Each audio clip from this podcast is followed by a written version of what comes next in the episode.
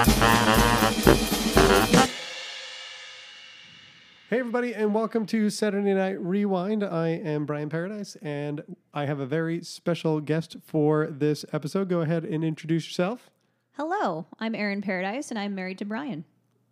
That's right. Uh, we couldn't have uh, Randall for this week, so Erin was delightful and wanted to help out. So we're going to be talking about episode 20 of season 46 of Saturday Night Live with host Anya Taylor Joy and musical guest Lil Nas X. So, uh, Erin, since you're new, uh, go ahead and give us an idea of what your kind of history is, your relationship to the show. So, being a last born child in the 80s and 90s, my parents kind of didn't watch me very much. And so I stumbled upon a VHS collection of the best of SNL kind of classics that was all from the 70s and 80s. And it was probably not appropriate for my age at the time in elementary school, but I freaking loved it. So I fell in love with uh, Land Shark and Stuart Smalley and uh, Deep Thoughts by Jack Handey. And so that kind of kickstarted my love of SNL and sketch comedy. And then years later, when we met in college, I found out that you were a big SNL nerd. And, you know, the rest is history. We've been watching it regularly for years now. Yeah, I think that, you know, similar to me that you could have watched it when you were too young, Mm-hmm. which I think is the right time to get into SNL.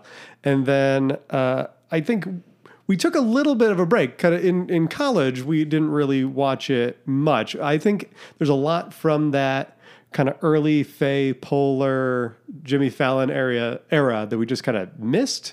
And I think we started watching it regularly probably 07, 08, 09 um, kind of more uh, Hader, Maya uh, Rudolph, that kind of transition. Uh, and yeah, and it's become a weekly thing for well over 10 years that we watch together. Well, and I will say that growing up, when we grew up, Wayne's World was huge. That Yeah. was like one of my favorite movies growing up. So I think that also sparked a lot of love, even if I dropped SNL for a few years in kind of late high school, early college. It's just a show that's always been in the consciousness of my mind and just in, in America. I mean, it's season 46, which is just incredible for any show.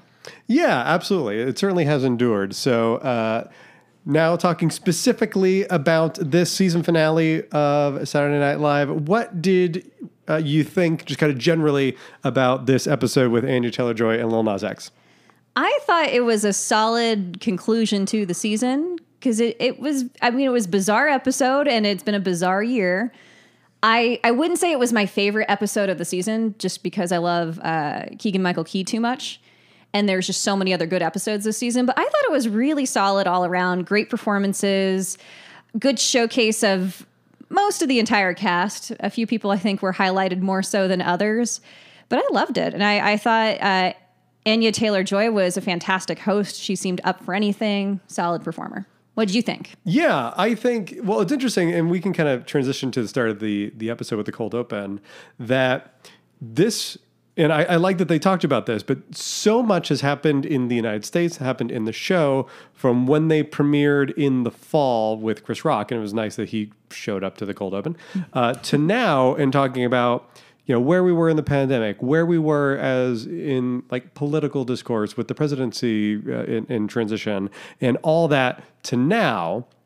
It's just like a lifetime has happened since the beginning of the season to uh, the end, and I like that for the second time in three weeks, they didn't really do a sketch in the traditional sense for the cold open. They just allowed the the cast members to kind of speak in a kind of fictionalized version of themselves. So, um, and like you said, basically everybody is uh, was on stage for this cold open except for Che and Jost because they kind of exist kind of on their own plane. But some uh, really nice things. But I think part of this cold open that gave us both a little bit of pause is the first because it's a bunch of different groups throughout uh, the sketch throughout the the main part of the stage is the first group you see is Aidy Kate, Cecily, and Kenan, and they are the ones that I think if anybody is leaving the season, they have to be uh, really high on that list. which I, I wrote in my notes. Uh, Aidy, Kate, Cecily, and Kenan are never allowed to leave us. I love them too much. When I was rewatching, I was just like, I they are so strong. They're anchors. They're leaders. And yes, of course, they're at the point where they could go have a career elsewhere. But God, they're so good. I don't want them to ever leave. Yeah, and what's so interesting about them is Aidy just finished season three of Shrill. Kate is a movie star. Cecily is on Michael Che's sketch show on HBO, and Kenan has Kenan. So they all have their next thing lined up. Whether or not they come back mm-hmm. for uh, a proper final season of SNL um, remains to be seen. But you know, some great kind of.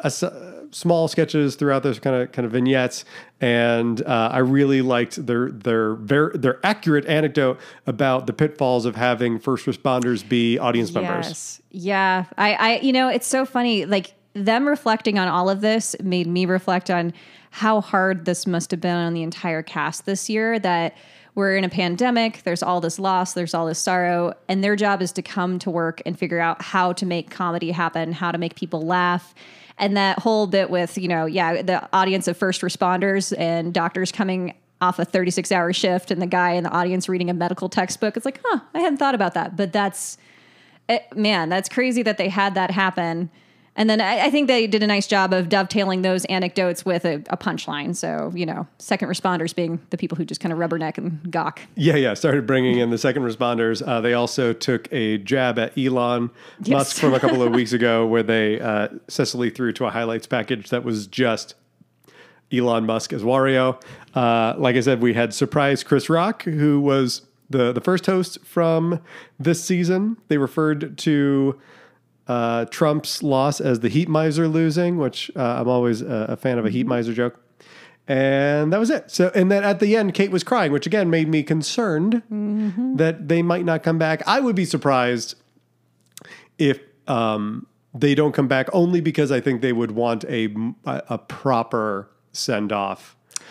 Mm-hmm. Which there's there's a, there's some history to that where you know like when um, when Bill Hader left, he left as Stefon getting married to Seth Meyers. God, it was so beautiful. And it was like this big elaborate thing. So, and uh, I have this distinct memory of when Chris Elliott left.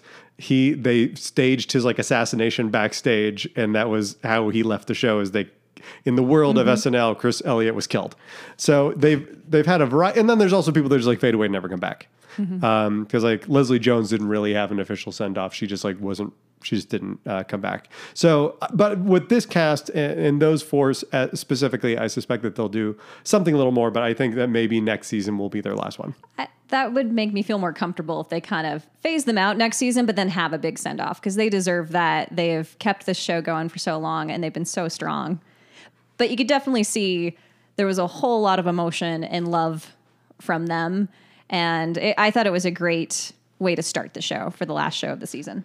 Yeah, so we get into the monologue with Anya Taylor Joy. Uh, you and I, like most people, watched The Queen's Gambit. I think Netflix said it was one of their uh, most watched series that they've produced, uh, and she's un- undeniably great in that. And her monologue was nice and short, mm-hmm. but you could see from this uh, kind of a harbinger of good things to come because she was very confident.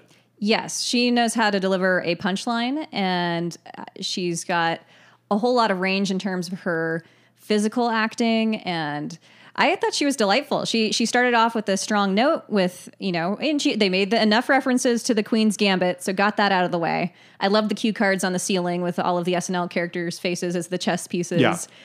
And then I liked that she finished it with her first language. She ended this one in Spanish. Yeah, she alluded earlier that her ethnicity is Fashion Week because she's kind of from a little bit of everywhere. And so, yeah, I think that is one of maybe one of one times that the stick around will be right back has been delivered in another language. And there's like mm-hmm. some of the parts of SNL that I'm a little uh, precious about, and the stick around will be right back is part of that. But I thought this was such a cool way of doing that in a in a way that broke tradition, but not because she didn't care, but because she wanted to kind of express her part of her culture. I thought it was nice. Yeah, I, it was authentic, and I think SNL has been slowly making more changes over the years to be more diverse and inclusive. Oh, absolutely. And you can see that represented in the cast, and we'll talk about that in one of the digital shorts a little bit later. Uh, first sketch is the uh, Hollywood Squares sketch. Um, and Randall, Randall and I have talked about this. They just can't help themselves before they go into a TV show to do the programming notes beforehand. And it's just like a way of stealthing in a couple of jokes, uh, which I guess is fine, but I don't need I don't need that. I just need I, I'm happy to just go right into here's a retro episode of Hollywood Squares. See, and I, I think I agree with you. I think with the game show being the structure of a sketch, it's been done so many times, it's hard to do it in new ways. So it seems a little repetitive and redundant to me. I, I think though that their intro with that, the 1971 episode of Name That Tune, 1953 episode of Guess Her Weight, uh, I think it was kind of a, a better setup in some ways than Yeah. the ones they've done in the past. So, and then once I saw the celebrity names of who was in the squares, I went, oh no, Yeah. this is going to be good. Oh, absolutely. I, I, I, I think I'm just being a crank because they do that with C-SPAN. They do that with every time they do, not every time, but most times when they do a parody of an actual television show, they do the upcoming whatever just to do a few quick jokes. Um, but here we have um, the uh, Hollywood Squares set up. So uh, Beck is the host, and eight no, what Anya Taylor? No, Aidy was the was the It guests. Aidy and Chris. Aidy and Chris were the uh, contestants. Thank you. And uh, we get a bunch of the celebrities, but what we learn pretty early on is aside from Anya Taylor Joy's Baby Spice, all of them are problematic figures from the 90s. Yes. So we have uh, Bill Cosby, of course, played by Kenan.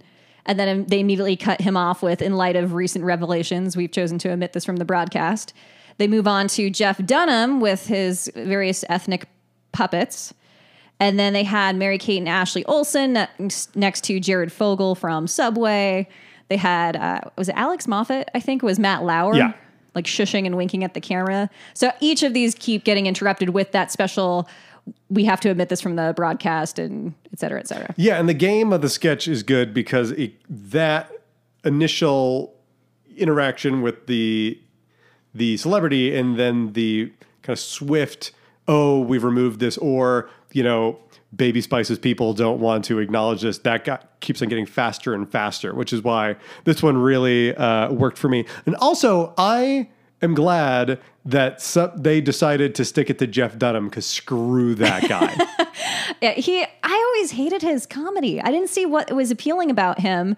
And when you look back on it, it it just it's horrible. Like it's not. There's nothing redeemable. I think. No, one of wrong? his main puppets was a Muslim skeleton that was a suicide bomber. Ugh, and it's just gross. but like, but, but that dude has a st- you know had a standing thing on the strip forever.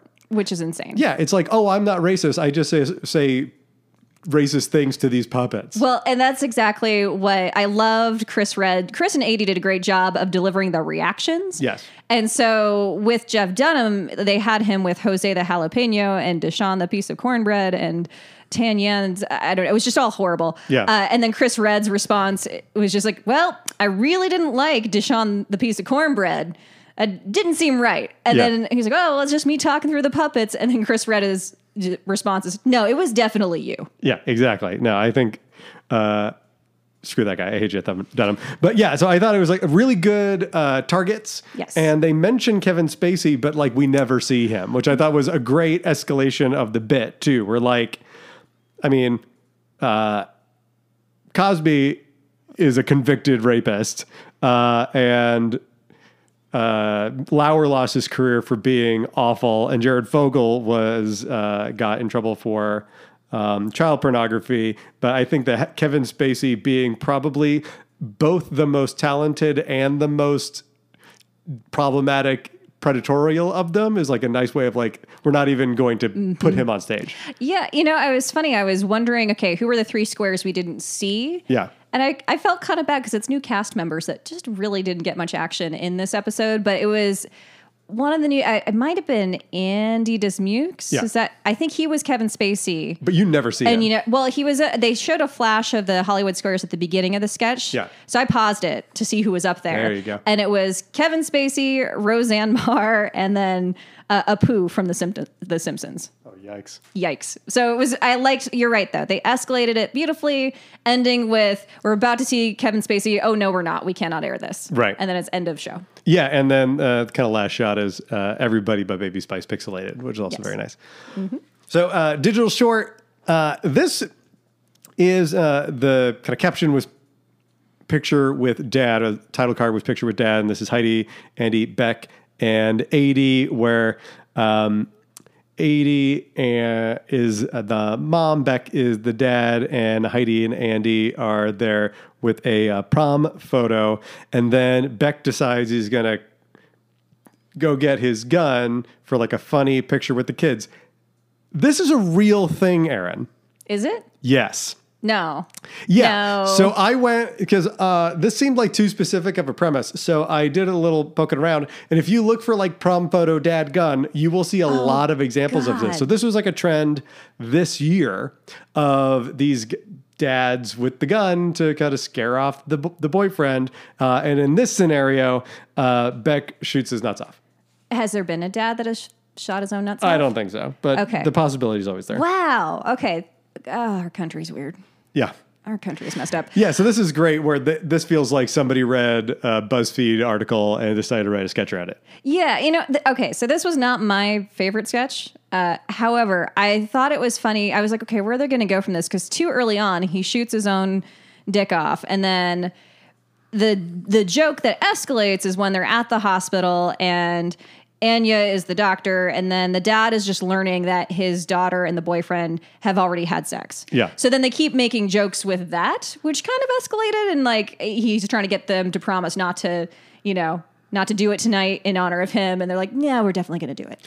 Yeah. So I- it- that was kind of funny, but and that kind of, I think that whole thing just kind of lives in delivery, right? So Yes. Anya Taylor Joy kind of flatly says, like, you're going to lose your penis. And he's like, but you can fix it, right? And she's like, no. Mm-hmm. And then same thing with the delivery from Heidi and Andy, where they, they, their delivery is that of understanding and support. But they're, what they're saying is, uh, nah, we're just going to do it anyway. And also, here's all the times in which you probably should have figured it out, but you didn't. So yeah, I uh, I thought it was great. Beck is really funny, but like it, it is one joke that works really well, and then it kind of. What also I thought was good is it didn't overstay its welcome. Oh, thank goodness it was short. Like, I mean, it was it was good. It was fine. Yeah. But had it gone on for another minute, I would have uh, I would I would have lost you know my patience with it. Yeah. So uh, this next one is uh, I I.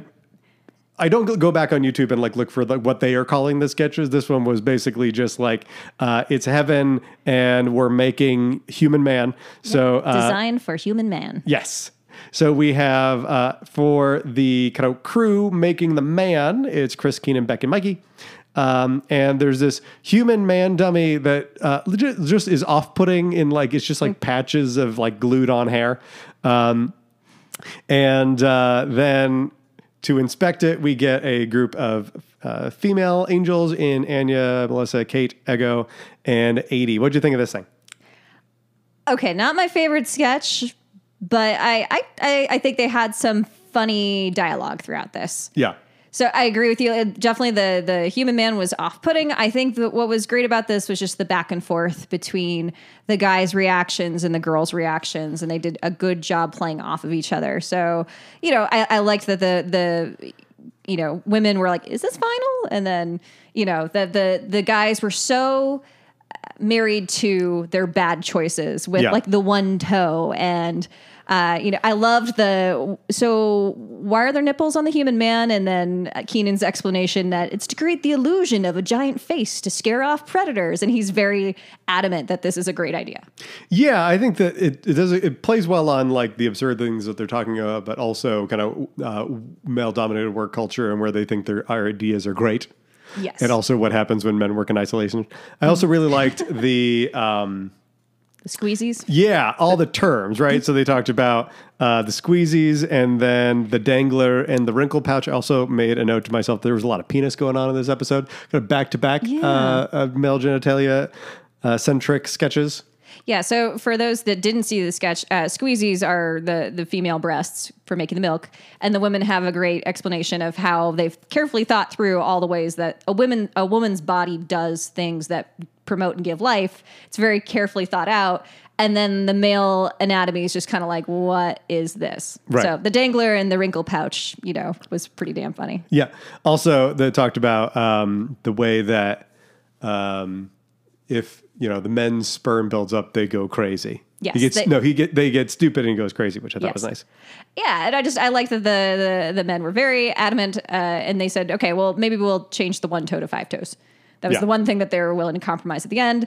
And then here's the thing, though they I felt like they just didn't know how to end this one. So then we have Kyle as Jesus just kind of coming in Yeah. for a second to hang, and then you know, Yeah, I yes, I think it. Like we've talked about, SNL has a ending sketch problem. How to do that, and I think that I think what they were trying to do is uh, Kyle as Jesus as the dumb owner's son who isn't terribly helpful, but that feels like that is part of a different sketch. yeah, it felt a little forced. Yeah. I, again, I don't think they knew how to work their way out of this. They had some good jokes, some great vocabulary that they introduced us to. Uh, definitely um, adding dangler and wrinkle pouch into my vernacular. Oh, good. Yep, you're welcome. Yeah.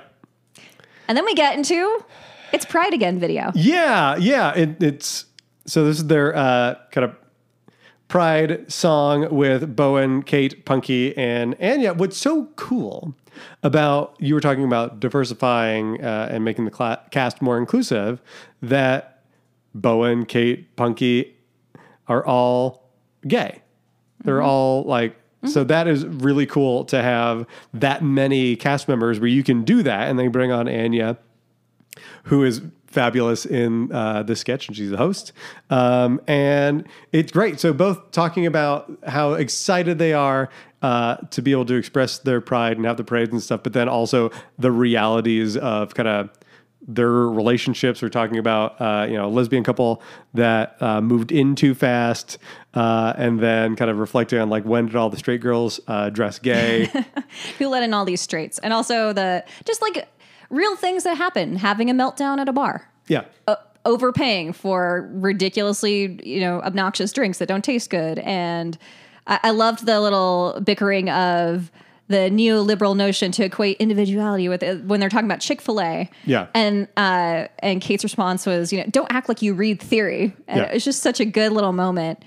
Um, I, I looked up because I just have been so enamored with all of the videos this year. And the one thing I did see that was consistent, at least with this one and several of the others, is it was directed by Hannah Levy.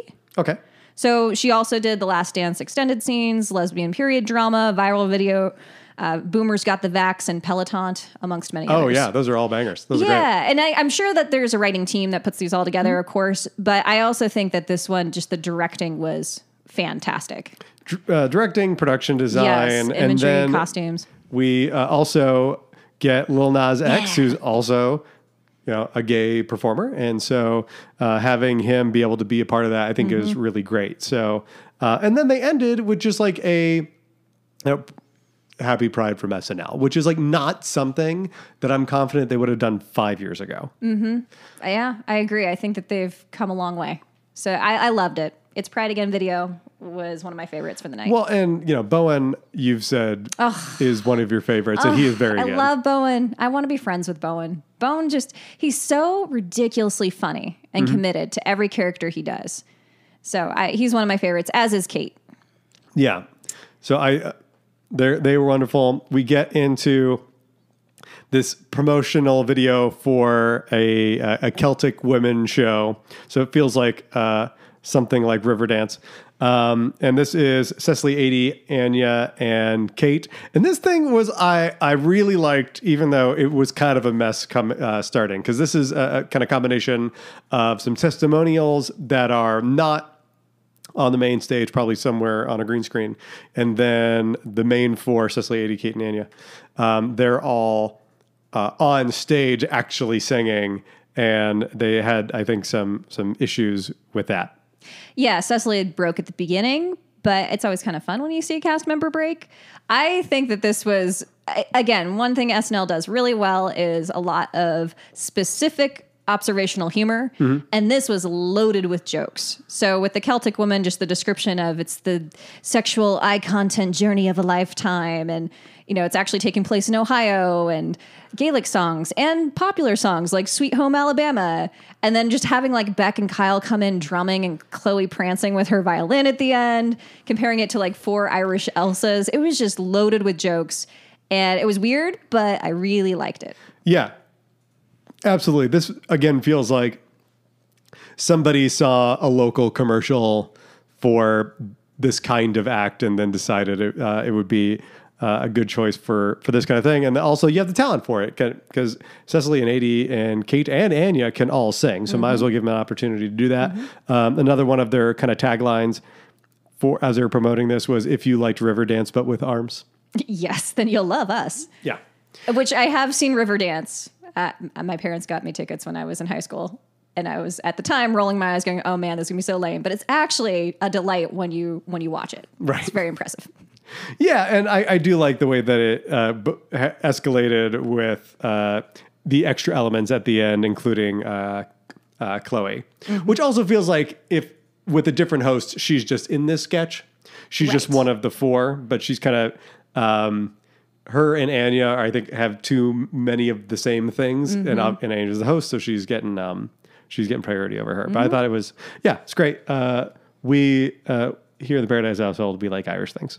Yes, we do, because I am Irish. Indeed. So uh, we so we're going to talk about both performances from Lil Nas X. So he did two songs. He did "Sun Goes Down" and uh, "Montero," uh, and he just had a stage full for the first number. Just a stage full of shirtless dudes uh, that were uh, great. And uh, I'm not going to hype on this, harp on this too much because I don't think this is what we're here for. But uh, he was just like clearly not singing the choruses. He was basically kind of singing the verses, and that's it. Okay, you have a better ear for sound than I do, and I thought that you even wrote. I was like, "Is he really singing in the first one?" It didn't seem like it. Nah, I, but that's also like complaining that Madonna wasn't singing, Yeah, or that's like true. you're you're there to watch him dance in this context. Oh, yes, so you are. That was what this this first performance was about. Was about you know the um, the staging, the the choreography. Uh, we didn't get to see his pole work because he split his pants Mm-hmm. and just had to finish the number holding his crotch to to hide what was going on.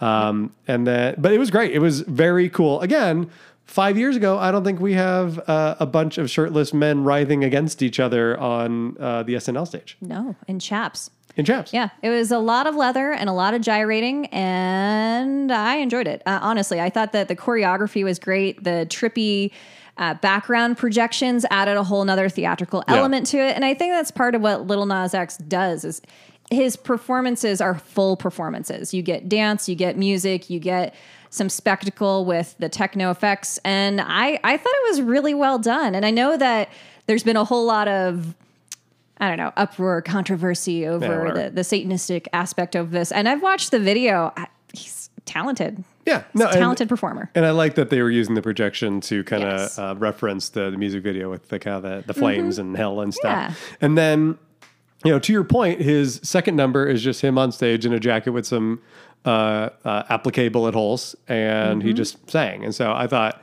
uh, he was really good, and he feels like somebody that he would probably want to come back, and he feels like he would be uh, welcome back on the show as well. I, I, I hope so because I thought as a performer he was fantastic. I loved the contrast in that first bit. It's just him, two backup vocalists, and six very beautiful dancers. And then the second one, it's a slower tempo. Sun goes down. He's got a drummer, keys, guitarist, and then just him. Very simple, but I love Sun Goes Down. I think it's a beautiful song. I I watched the music video uh, for reference, and if you haven't seen the music video, watch that music video. It is visually excellent. It's just beautiful. It's him looking back on his life and singing to himself in his younger version of himself when he had to work a crappy job at a fast food joint, when he had the anxieties that you have when you're in high school and not feeling loved or wanted, having to go to prom, crying in the bathroom, and like, and then having some fun. And, and he he is singing to himself in this way that's like, you know, it's going to be okay and it's just visually a beautiful video. And I thought that he did a great job with this performance on SNL. Nice, yeah. Uh, I I don't I know like Lil Nas X is like Old Town Road and these songs, mm-hmm. so I didn't know much going in, and he was very impressive, both in the Pride short as well as uh, mm-hmm. his two performances. Yes. So update. It's interesting going into this update because from when Che and Joe started together and they like did not work mm-hmm. to now where they have a setup bit for the end of a season with the joke exchange, which we'll get to. It's cool that they've been able to build up the brand of their version of update and also their uh, their interactions with each other. That's been part of the brand of SNL where I think that there's been obviously a lot of tradition of like two-hander kind of updates with, um, you know, uh, Seth Meyers and Amy Poehler and Tina and um, Fallon. But I think that these two together have a very special, uh, kind of playful adversarial chemistry, and the fact that they're so different. They're like Jost jokes and Che jokes, yes. and they are not the same. And I think that the other pairings have been much more in the same wavelength and are kind of just um, kind of sharing the load where like Che is saying what Che can say, mm-hmm. uh, and I think and Jost has his own kind of persona that he he is working against, and I think that that really works. And now they have like this thing where like you know in the last episode of the season you're looking forward to Che making Joe say a bunch of racist stuff. So before we get there, mm-hmm. so. Uh, talked a little bit about the year, the talking about the country's in a better place than when they started the season. Uh, that one of the punchlines was the future of the GOP is yikes. Kind of referring to all that Matt Gaetz stuff, and then uh, I also they showed uh, Biden peeling out in the new F one fifty mm-hmm. uh, Lightning. So. I also liked uh, Che's reference to Andrew Giuliani being the son of Rudy Giuliani and Gary Busey. Yeah. That was a funny one. Uh, I also like the North Korea has banned mullets and skinny jeans in another attempt to cancel Morgan Wallen. Yeah, um, we didn't mention that at the top in the cold open, but they they also took opportunity to uh, go back to where Morgan Wallen was invited and then uninvited and then invited and then said a bunch of we kind of re- we I think it was revealed what he was always the whole time, which was kind of a racist idiot. Mm-hmm. I, you know, it's interesting. So I, I thought that this, I love Weekend Update, and I, I agree with you. I think that Colin and um, uh, Michael have very distinct writing styles in terms of their jokes and structure. I did feel though that the first part of this was a lot of jokes we've already heard. Yeah. So let's make fun of Mitch McConnell. Let's make fun of Matt Gaetz. Let's make fun of Biden and, you know, uh, pandemic jokes and lifting restrictions. So it was good. Uh, all the jokes were funny, but it was definitely stuff that they've been saying for the last few months. Yeah, absolutely. It feels like the first part of update is all obligatory. Like, here's yes. what happened this week. Yeah. And they yeah. unfortunately are penalized by being the comedy show at the end of the week. So, you know, by the time Saturday rolls around, we've heard Seth Meyers do those jokes in Colbert and mm-hmm. Trevor Noah, and this is like the nth time you hear whatever. Um, but after getting through all the kind of business of the day mm-hmm. of the week, they the first correspondent this week was Pete. Pete is Pete, and he was great. Oh, fantastic! I liked uh, his dig at Chrissy Teigen that she's out of our lives since the pandemic. Uh, I, I I liked that he threw that joke out. Uh, AIDS is a lot like SNL. It's still here. It's just that no one has gotten excited about it since the '90s. Yes. And then he tried to throw that at that was Lorne's Lorne Michaels jokes. Uh, so that was funny. I, I thought Pete did a great job with his bit. Yeah, well, he's also an interesting figure because he was initially bad at being in sketches. Mm-hmm, like he wasn't a very mm-hmm. good performer, and then obviously he was struggling a lot with mental health and drug use. And seeing him, and he uh, mentioned at the end of this thing that it's been great to grow up in front of us. And you can see that he's clearly a lot more stable Yes. uh, mentally, he's uh, in recovery, and he's just a better performer than when he started. And it's cool to see somebody like him grow, but also his brand. I think that's the best part of him on SNL uh, is when he just does these five minute stand up bits. wholeheartedly agree. I thought it was interesting that he he did frame this whole bit as Mental Health Awareness Month. That's Yes. how he started it, and then he ended it with that gratitude uh, towards everyone for you know watching him grow up, and you can see that he's become a really confident comedic performer. Yeah, I think Pete did a great job. I was I was delighted. Yeah.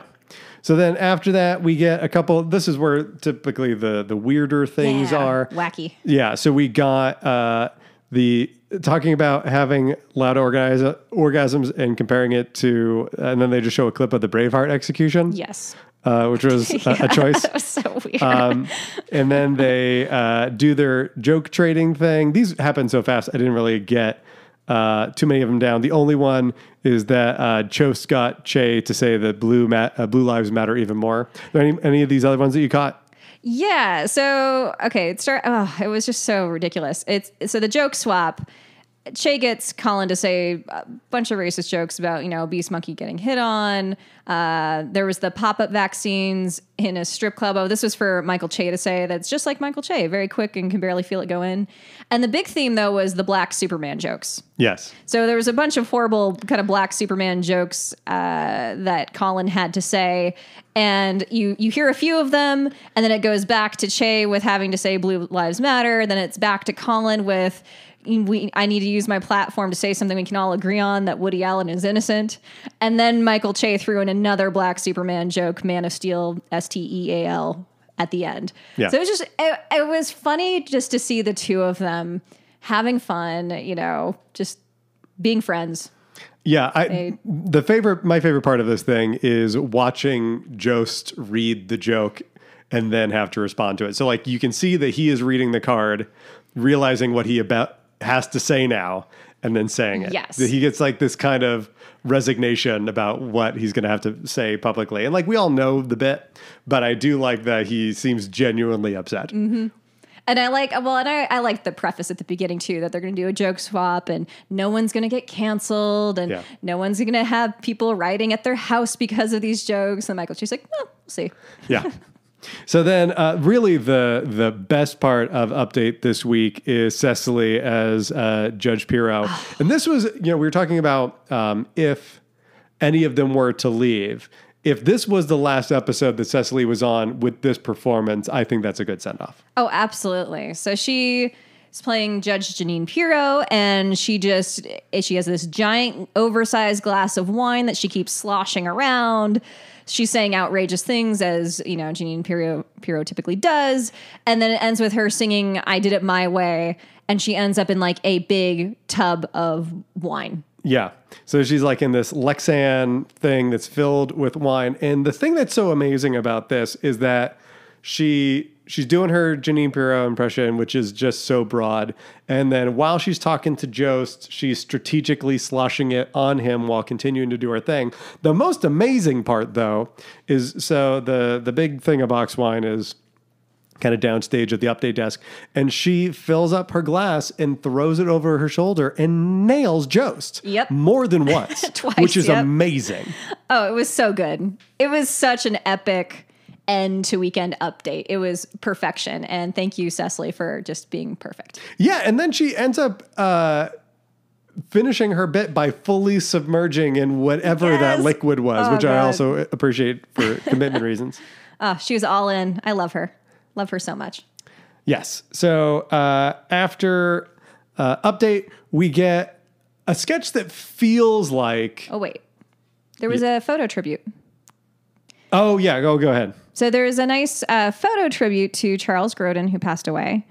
Uh, did you know that he was banned from SNL? I did not know that. I uh, I put the Charles Grodin still in my random thoughts at the end, but go ahead and talk about it now. Well, hey, so before they transitioned to the next sketch, they did like a little tribute to Charles Grodin, and I was like, oh, that's sad. And then I was actually looking it up because I was curious about his relationship to SNL.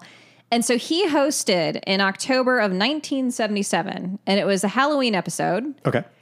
And it was an total and utter disaster. Like apparently he just was really lackadaisical about it. He didn't come to rehearsals. Uh, he's a sweetheart, so he like bought gifts for the cast, but he like really didn't even know that it was going to be a live show. Right. So just imagine a host who shows up, doesn't know their lines, doesn't know how to deliver the punchline, doesn't know what's happening, pisses off all the cast members. Like they they just said it was such a train wreck that they wouldn't have him back after that.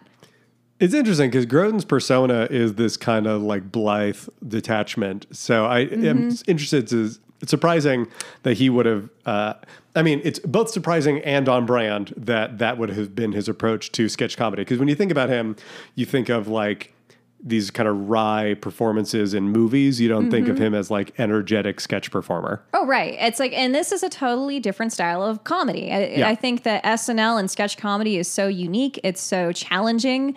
And I think that was part of what I, I guess upset a lot of the cast is that it felt like he did not take it seriously. And it showed because it was a bad show. Yeah. But I think at the same time, he's not like a malicious, mean man. He just didn't take it seriously. And so Yeah. like he's very kind, kind of, you know, aloof sort of guy.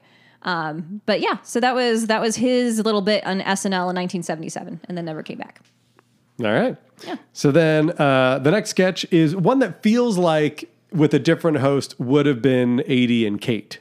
This isn't uh, one of their kind of kind of local commercial style sketches, and this is Broer Boulevard uh, with Aidy and uh, Anya, um, and basically this uh, uh, bra store that it tailors to women that require a lot of support. Yes, because bras are for boobies and bras are for breasts. Yeah. So that was basically the same joke over and over with like showing different types of bras with funny names, and then you have petite. Uh, you know, visitors like Chloe and Heidi walk in, and they're basically told to hit the bricks and go to Victoria's Secret because this is not for them. Yeah, exactly. Uh, but Anya throughout the night just being very, uh, very good and kind of consistent and holding her own against somebody uh, like Aidy. We get back a little bit later where he's uh, Oh, yeah. welding uh, steel bars. Uh, and then at one point, uh, Aidy, when Heidi, Heidi comes in, and uh, Aidy is doing her sizing, where she's just an extended feeling up of Heidi, and she just has to deal with it. Yep. It, it was not my favorite sketch. All right. I, I thought it was eh, it was fine. I will say though, I mean, Aidy is just always fantastic. I, what I love about Aidy is she is always so focused. She and Kate McKinnon do the craziest characters, and they are so fully committed. Uh, so Aidy was great, and I think you're right. Anya is strong. Like she's she's you know front row center in most of these, and she really holds her own with the rest of the SNL cast. Yeah, I think that a, a mark of a good host is somebody where they can build sketches towards their strengths and they can be the central figure in all of them. And I really felt like Anya was in that a lot. Um, and what's amazing is that we go from the Brar Boulevard one, some visual jokes, some boob jokes, kind of very specific kind of characters. And then we get the NYU panel, which again is Aidy and Anya holding it down. Um, so I don't know the politics of how hosts choose the sketches or who's going to be in them, but it really feels like uh, Anya and Aidy, she at least felt comfortable with her. Uh, and so this is uh, Aidy and Anya as NYU students hosting a panel for this fictional television show with a diverse cast with Pete, Heidi, Ego, Bowen, and Punkie as uh, the cast members. You kind of learn early on that Pete is meant to be kind of the dreamy kind of figure of the show that uh, Aidy and Anya are very excited to talk about. Yes. So Pete is the heartthrob of roommates in the city, which is just a funny choice because Pete's kind of goony. Yeah. And the and the joke is just that they keep throwing him easy questions like, "Do you like soda or frisbees or dogs?" or "What's it like to work with celebrities?" And he just has these kind of giggly, vapid responses. And then the questions that they ask the rest of the cast members are so inappropriate and ridiculous. So, you know, they, they kickstart it with uh, Naomi, as a black woman, can you please explain race? And it just escalates from there. Like it just gets worse and worse, the questions that they ask to the rest of the cast. Yeah, and what I like about it is that the both of those things kind of uh, escalate where they ask cuter and cuter questions of Pete, and he responds in a more kind of a childish way every time, kind of shrugging his shoulders and smiling and kind of giggling through it. And then the questions become more and more uh, pointed to the other uh, folks. Like they ask Bowen's character question How does being gay in a Chinese prevent, prevent you from being happy? And of course, Bowen's responses are just always fantastic. Just his kind of outrage and is this really happening is just so excellent to the point where he says, I have a question for you. You know, can I punch you? Yeah. So it, it just, it's really, I, I thought it was really well done in terms of the questions that they were asking. Just the auntie kept getting up with them asking completely inappropriate questions. Oh, I loved the, here's an extremely sad quote of yours that I've taken out of context. Yeah. That one I was wrote that funny. down too. Mm-hmm. Yeah, so a great in performance and a good um, showcase for again the uh, rep- showing the diverse cast, right? So you have Punkie uh, and Punkie Ego. and Bowen and Ego all kind of representing uh, different things, and it's also great that like there are gay characters that get to be gay in Mm-hmm. their sketches, which I think is really cool. Uh, and then our last sketch of the night uh, is uh, the AMC uh, Fast and Furious promo, which just a really nice logical extension of the actual thing where they've been cross promoting the return to theaters with uh, promoting Fast and Furious 9 with uh, Vin Diesel talking about all the benefits of coming back to the movies. Yes, and Beck as Vin Diesel is one of the best impressions I've seen all season. Yeah. Oh my gosh. It's I- good because it, it's not accurate. It's not just, accurate. It's, It's- very, just very funny. yeah, it's an over the top kind of caricature of Vin Diesel, but just his voice and uh, the, his delivery of each line was fantastic. I love that he interrupts Anya, who is the AMC employee who's trying to promote AMC, and he Yeah. comes up and and I think also the joke of this is it starts with simple things like the popcorn, the previews, the pretzels. Don't forget the movies, and then it escalates to observational humor of other weird things that you see at the movie theater that you don't really think about. But then once it was pointed out in the sketch, I was like, oh yeah, Yeah, shout out to the Aerosmith Revolution X arcade game. yeah. And Getting a shout out. yeah, that was a good one. The the second concession stand that's never been open. Uh, Yeah, it's funny because uh, here in Tucson, there is an AMC at the mall that absolutely has Yes. what they're describing that I've never seen in operation. got- it has like dusty candy in it. It's so strange. And then the bird that gets trapped in the lobby, the butter machine that shoots out something that doesn't look like butter, the, the garbage can with the hole that's a little too small. It's just all of it in terms of observational humor just kept escalating and it was perfect. And then you also get like Kenan and Chris Redd and a few of the others. yeah. The I love Chris Redd posing with the Garfield standee. Yeah. That we need to remember that you came here and saw Garfield. Yes. So yeah, and that's uh, that's it. I didn't really note anything with the uh, good nights. Is there anything you put on there? No, just Chris Rock and Little Nas. Little Nas X was just hugging everybody. And Yeah. It just seemed like the whole cast was there and they're really happy and joyful. Yeah. Oh, and we didn't mention this at uh, the top, but it was mentioned in Andrew Taylor Joy's monologue. This is the first time that they've had a full audience. That's all vaccinated. She said Yeah. fully vaccinated, full audience with everyone being vaccinated. And you could really tell. I think that the you know, I think that they were uh, having fun with the the first responder audience members not being the great comedy crowd, but just having a full house of people that are fans. Like those folks got in line to see that show, which is a pretty significant commitment. And just hearing their responses to everything, it's just it is di- a different experience, even as a viewer at home. Absolutely. I, I think you could see and feel the energy of the cast members. They were just eh, in it to win it, and they seemed like they were having fun. They were smiling and laughing, and it just felt like a, a good ending for what a crazy year. And again, I keep going back to it, really made me think how hard it must have been for these writers, these, you know, the millions of people who work on this show. I mean, not millions, but hundreds of people, all the techies and everyone. They they work so hard and they've been working hard all season. Even Chris Rock, I think, mentioned it earlier in the open about how, you know, when all this political stuff happened and like SNL, they could have stopped then. And then they went on for another 12 episodes this season. They just kept coming back and delivering week after week. Yeah, and again, it, this is also an episode. This is also a season that included you know, having resident guest stars for part of it too. You know, not even Mm-hmm. referring to the Jim Carrey, Maya Rudolph stuff. Like that's how long the season has been Oh, and how how different it's been as well. I forgot that Dave Chappelle was on it. I was like looking back through the season, and I love Dave Chappelle. I'm like, oh, that's right, he was on it, and like, and that person was on it. It's been a long season, exactly. Yeah. twenty episodes. Good yeah, ending. which is shorter than a normal season, and I feel like we were kind of robbed maybe of a 45th anniversary celebration last year Mm-hmm. because that's when it would have been. Probably going to wait another three seasons to do the 50th. Um, so, what was your favorite sketch of the night, Erin? Ooh, shoot. Oh, I don't know. I should have planned something for this. Uh, you know, I think I'm gonna I'm gonna go with the AMC Vin Diesel. Okay. I, you know, I don't know. I, I think all of them were good. I did like the N- NYU college panel.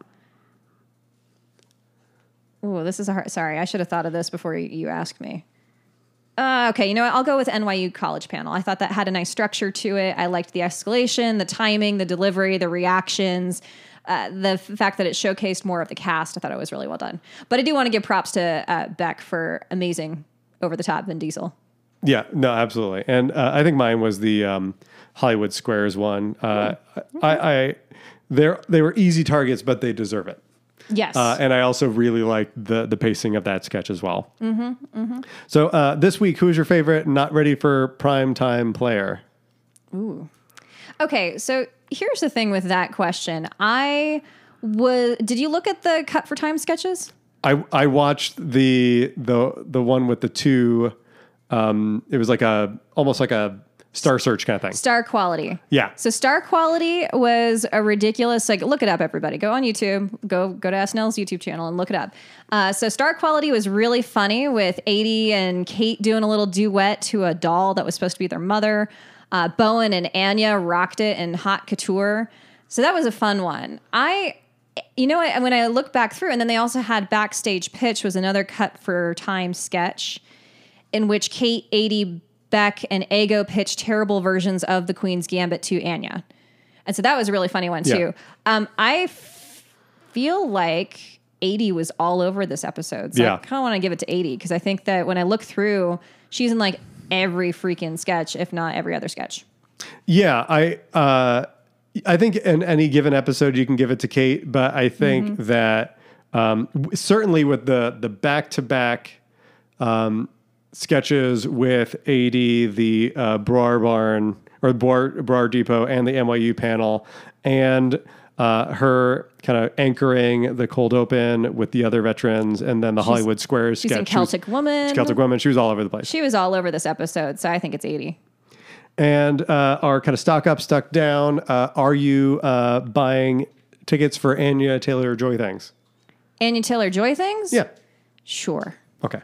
Uh, she seems like a solid performer and a, and you know positive. I, I think she's got a great range. Seeing her in the Queen's Gambit, which was you know more of a cerebral kind of serial drama, coming to a sketch comedy show like SNL and holding her own, absolutely. I will I will watch more of her work.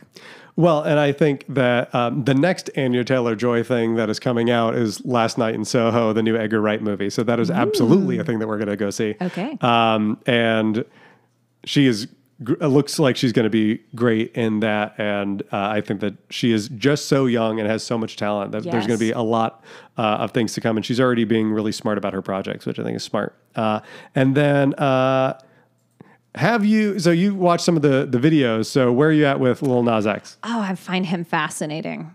I really do. I think he's so young and he has so much talent. And I was looking at just his kind of biography and his backstory, and I, I, I find him fascinating. I think that he's going to have. I mean, if as, long as you know fame and wealth doesn't ruin him, I, I think he could have a really long, successful career. And he's been, I mean, he's already been nominated for so many awards already, right? yeah Uh, I I like him. I like him. I don't know if uh, if I would have bought tickets before the show to one of his concerts, but now that I've seen him, like clearly, if you go to whatever he's doing, you're going to get a good performance. Absolutely. Well, that's that's the magic of the show that you get to see people performing live. And even if you were like, oh, I know what Old Town Road is, uh, but then seeing uh, him perform and have that level of confidence and um, how good he is as a performer. And then also, I love it when any musical performer jumps in on uh, a sketch where he, which he did with the the Pride thing. I thought it was great. Mm-hmm. So I Yeah, haven't he's- done my like due diligence with Spotify to listen to uh, his stuff the way that I have with some other artists this season, but I I think he's great.